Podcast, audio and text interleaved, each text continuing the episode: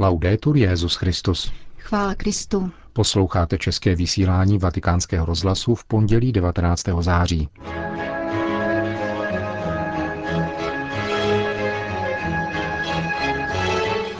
Papež František dnes ráno kázal o tom, jak opatrovat světlo víry. Sobotní beatifikace na ostrově Sardinie.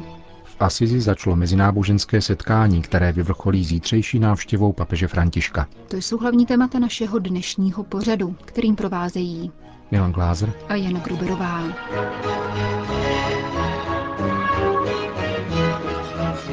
Zprávy vatikánského rozhlasu. Vatikán. Opatrovat světlo víry, nést jej dál a nedovolit, aby bylo přikryto. Vybízel papež František v homilí při raním v kapli domu svaté Marty. Svatý otec varoval před celou řadou jednání, jež vystavují toto bohem darované světlo a riziku zhasnutí. Jsou to zášti a hádky, strojení úkladů a odkládání dobrého. Strojení úkladů je mafiózní, řekl, a každá mafie je temná. Dovolit světlu víry, aby se projevilo, nechat jej svítit lidem. Papež František si vzal podnět z dnešního evangelia, které mluví o světle víry a nebezpečí jeho přikrývání. Opatrovat toto světlo, řekl, znamená střežit něco, co jsme dostali darem.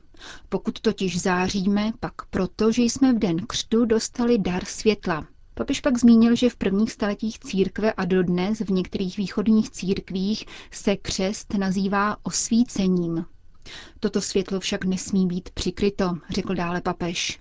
Pokud jej totiž přikryješ, zvlažníš, anebo budeš křesťanem jen podle jména. Světlo víry, které dává Ježíš ve křtu, je pravé, nikoli umělé či zdánlivé. Je to mírné, klidné světlo, které nehasne. Papež František poukázal na celou řadu jednání, které toto světlo zastírají, vycházeje z rad, které dával pán. Především je třeba, zdůraznil svatý otec, nenechat čekat toho, kdo je v nouzi. Nikdy neodkládat dobro do ledničky. Dobro je dnes a pokud jej neprokážeš dnes, zítra už není. Neschovávat dobro na zítřek. Řekne-li se, přijď až zítra dostaneš, silně se tím zakrývá světlo a je to také nespravedlivé. Další způsob či rada, jak nepřikrývat světlo, je nechystat nic zlého proti bližnímu, který k tobě chová důvěru. Kolikrát jen lidé důvěřují nějakému člověku, který osnuje pikle, aby je ničil a špinil. Špetku mafie máme po ruce všichni. Když se zneužívá důvěry bližního, aby se mu připravilo něco zlého, je to mafiózní. Někdo si třeba říká, já nepatřím k mafii, avšak každé zneužívání důvěry je mafiózní. Tak se přikrývá světlo a stáváš se temným. Každá mafie je temná.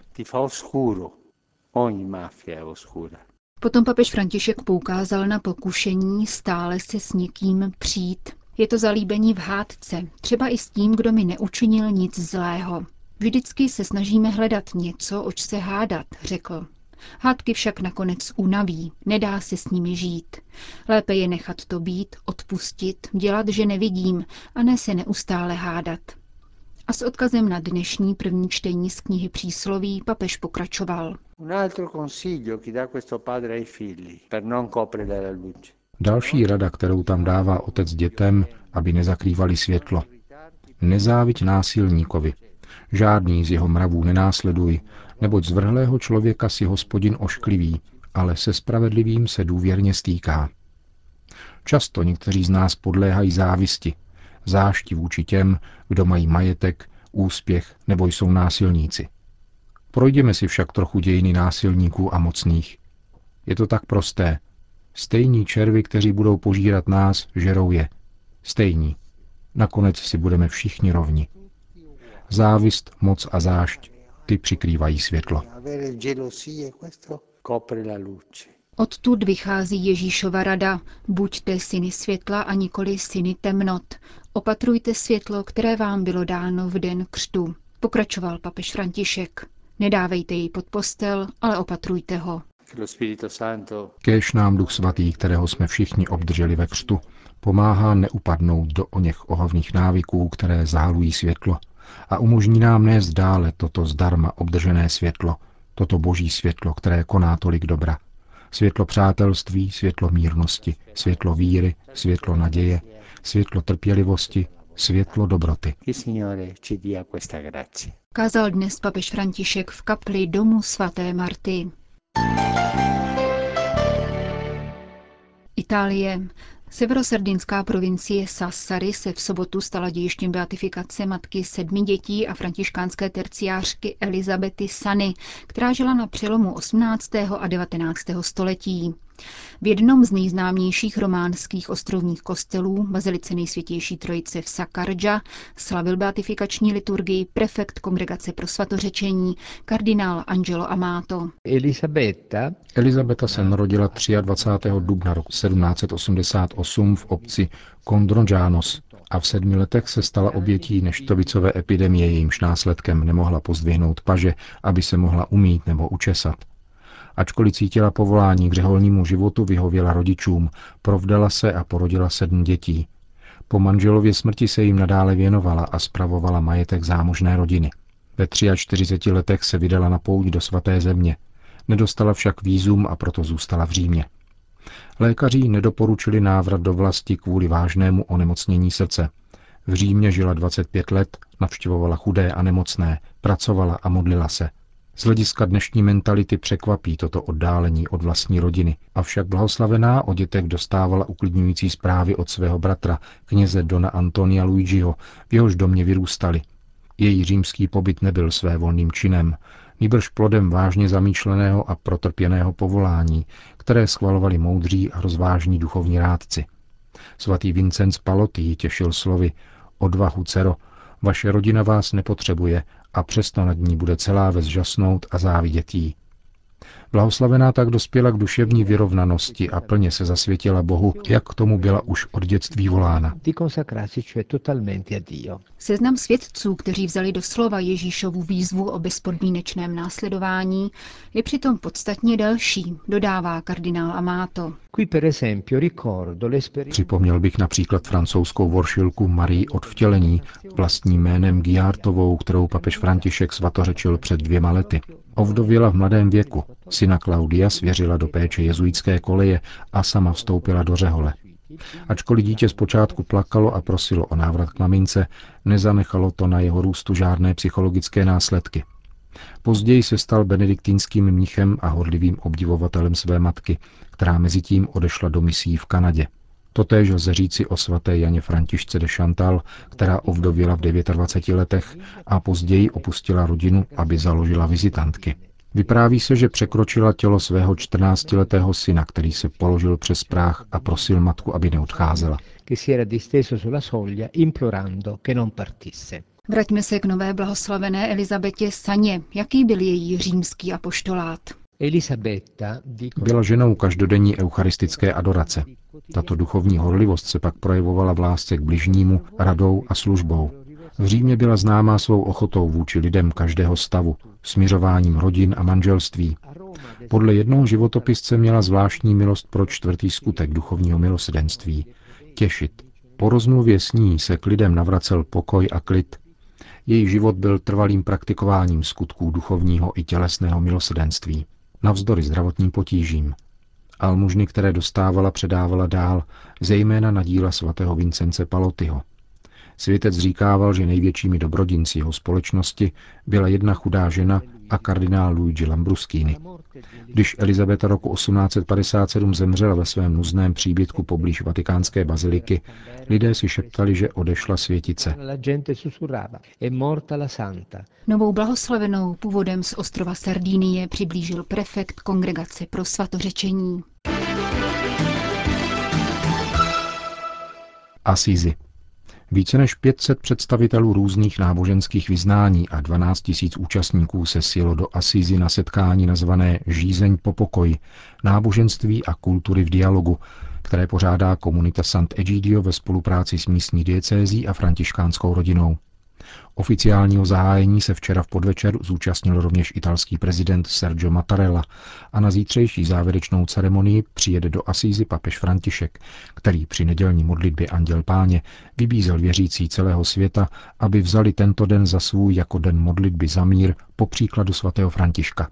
Andrea Riccardi, zakladatel komunity Sant'Egidio, hned v úvodu připomněl první den modlitby za mír, svolaný do Asízy před 30 lety Janem Pavlem II. Označil jej za prostou a hlubokou intuici, která ukázala, že náboženští představitelé mohou stát vedle sebe a svědčit před svými věřícími, že žít společně je možné. Komunita Sant'Egidio chtěla pokračovat v tomto duchu, protože v setkání je osvobození od mnoha malých partikulárních světů, řekl profesor Ricardi. Ekumenický patriarcha Konstantinopole Bartoloměj I. mluvil o tom, že mír je individuální i institucionální volbou a proto si žádá jak vnitřní proměnu, tak politickou změnu. Připomněl svého předchůdce patriarchu Atenagora, jehož historické obětí s papežem Pavlem VI. v Jeruzalémě v roce 1964 otevřelo nové perspektivy ekumenismu. Jeho slova přijďte, pohlédněme si navzájem do očí a uvidíme, co si musíme vyříkat, svědčí o tom, jak přesně pochopil, že mír je cosi osobního, zdůraznil patriarcha Bartoloměj. Konstantinopolský patriarcha dnes rovněž převzal čestný doktorát na univerzitě v Perugi a zítra vystoupí spolu s papežem Františkem na závěrečné ceremonii. Prozřetelnost mě přivádí do Asízy několik týdnů po vraždě otce Žaka Amela, k níž došlo na konci mše, rukou dvou mladíků, kteří se hlásili k islámské víře. Zrekapituloval událost, která otřásla nejen evropskými křesťany, arcibiskup Lebrun z Rouen.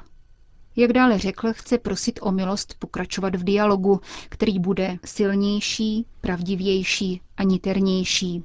Připomněl rovněž mnoho muslimů, kteří přišli v neděli po oné události do francouzských kostelů, což označil za výraz soustrasti, v níž jedna rodina navštěvuje druhou zasaženou smutkem. Všichni patříme k téže lidské rodině, uzavřel arcibiskup Lebrun. Papež František se nabídl jako duchovní vůdce celého lidstva, když prohlásil, že žádné náboženství není zločinné, ale za to zločinci jsou ve všech náboženstvích. Řekl ve svém projevu v Asizi politický poradce libanonského velkého muftího Mohamed Samak. Zároveň nicméně přiznal, že úkol čelit náboženskému extrémismu mají v první řadě muslimové. Jejich povinností je osvobodit své náboženství od úchylky, s níž extrémisté užívají islám jako nástroj pomsty a výraz totalitního hnutí ve jménu náboženství. Sýrie. Klid zbraní vyhlášený minulé pondělí brzy skončí nezdarem. Také dnes v noci vládní vojska nalétávala na čtvrti, které mají v držení povstalci. A zajisté tu nikdo nevěří, že masakr syrských vojáků, který zapříčinilo bombardování kasáren ze strany Spojených států amerických, byl pouhým omylem. Popisuje biskup George Abu Chazen pro agenturu Fides situaci v Alepu. Apoštolský vikář syrské metropole tlumočí přesvědčení většiny obyvatelstva, které dosud žije v centru města. Onen letecký útok zabil nejméně 90 mladých vojáků a jen potvrzuje dvojznačnost role Spojených států na syrské scéně a také rozšířené přesvědčení, že Spojené státy vytvořily islámský stát a používají jej ke svým cílům. Spojené státy disponují takovými prostředky a inteligentními zbraněmi, že onen nálet na kasárny nemohl být incident, vzhledem k tomu, že budova tam nestála od včerejška, vysvětluje františkánský biskup. Alepský apoštolský vikář latinského ritu vatikánské agentuře zároveň potvrdil, že Turecko nyní kontroluje rozsáhlá syrská území poblíž hranic. Zároveň však mluvil o znameních naděje, která navzdory krajním životním okolnostem nechybí v životě alepských křesťanů. V neděli jsme slavili děkovnou mši svatou za kanonizaci matky Terezy. Kostel byl plný. Přišli biskupové všech církví přítomných ve městě a vládla slavnostní nálada. Jako pastýře nás těší, když vidíme tolik křesťanů, kteří praktikují víru i v děsu dnešní doby. Vedou také nás, biskupy různých vyznání, abychom v běžném životě prožívali stále opravdovější společenství. Jsem hluboce dojat, když pomyslím, že právě díky této víře nám pán požehná a udělí nám svůj svatý pokoj. Uzavírá biskup Abu Chazen.